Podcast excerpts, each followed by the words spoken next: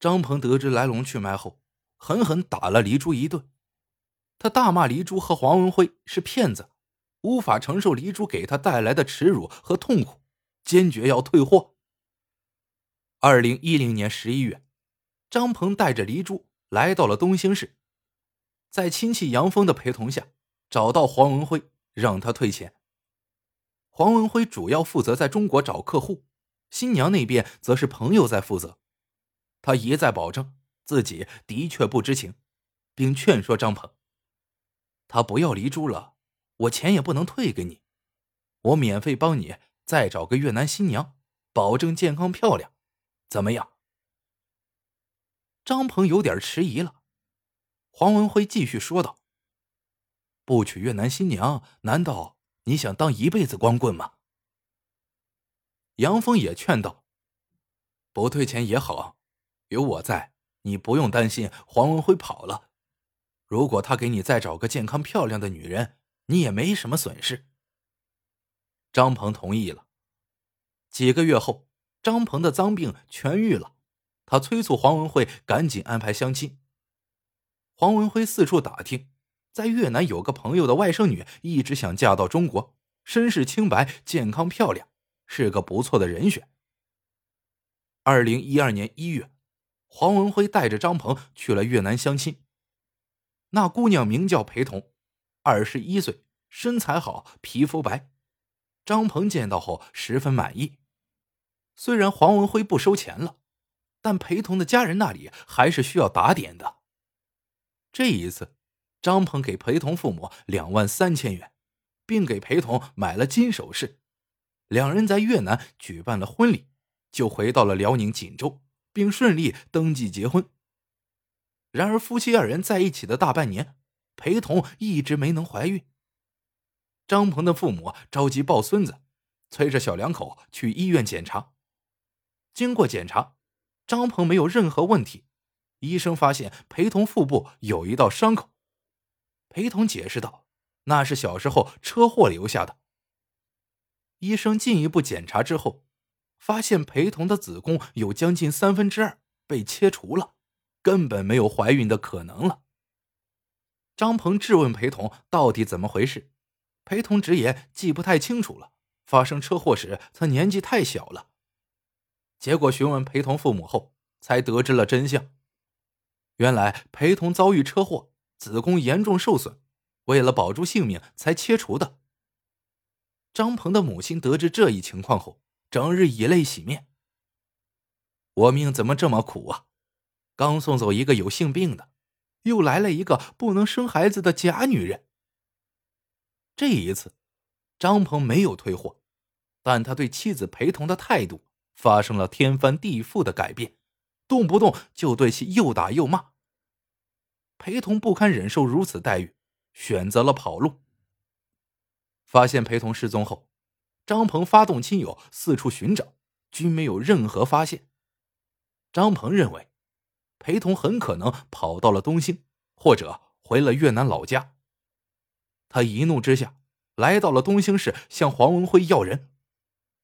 根据当初的协议，如果越南新娘在结婚1年内跑路，婚介公司负全部责任，或者退钱，或者补换。黄文辉向朋友打听一番，确认裴彤已经跑回了老家。他安慰张鹏道，你先回锦州，我想办法把裴彤给你带回来。张鹏回到锦州后，越想越生气，花了10几万连娶2个越南新娘都不如意，一个身患性病，一个是无法生育的假女人。张鹏觉得都是黄文辉的责任，他想要将那6万元的中介费要回来。2013年1月4日，张鹏再次来到东兴市，待了半个多月，才等到从越南回来的黄文辉。张鹏叫上亲戚杨峰，来到了黄文辉的办事处。黄文辉说道，即使裴彤不回来了，我保证再给你换个女人。张鹏奚落道，可拉倒吧，你看你给我介绍的那2个女人，人的确是漂亮，但是呀，都有病，我就打算打一辈子光棍，也不再找越南新娘了，黄文辉不知道该如何解释，张鹏说的确实是真实情况。张鹏继续说道，两次去越南相亲，彩礼钱、买金首饰的钱我就都不要了，但是那6万元中介费你必须退给我。黄文辉一听如此，立马生气了，你仔细看看合同，我们包退包换，哪有退货赔钱的道理？两人话不投机，吵了起来，在杨峰的劝说下不欢而散。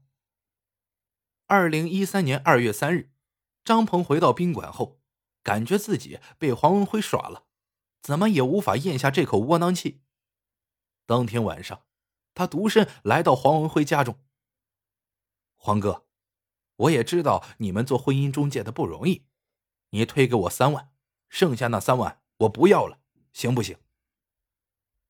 黄文辉冷哼一声，别说3万了，就连3分我都没有，要不是看在杨峰的面子上，我早就对你不客气了。张鹏嚷道，我打听过了，别人3-4万就能娶个不错的越南媳妇儿，我花了10几万娶到的都是劣质新娘，这难道不是你的问题吗？黄文辉不甘示弱，你一个瘸子还挑三拣四，我能给你介绍老婆那就是不错了，有本事你在国内找啊。我最后警告你，要钱没有，要命一条，动起手来你这瘸子也不是对手。身患残疾始终是张鹏内心的一个痛，如今被黄文辉如此奚落，他的自尊受到了严重伤害。本来就满腔怒火，加上这么一刺激，张鹏有些失去理智了。他顺手拿起茶几上的水果刀，向黄文辉刺了过去。因为娶越南新娘，最终发生了如此悲剧，张鹏不但人财两空，还犯下了如此重罪，实在让人痛惜不已。婚姻不是儿戏，更不是买卖。如果男女双方没有感情基础，互相不了解，仓促结了婚，很难不发生矛盾，更何况是语言不通、习惯不同的跨国婚姻呢？这起悲剧正是对扭曲婚姻观下跨国买妻的人们最好的警示。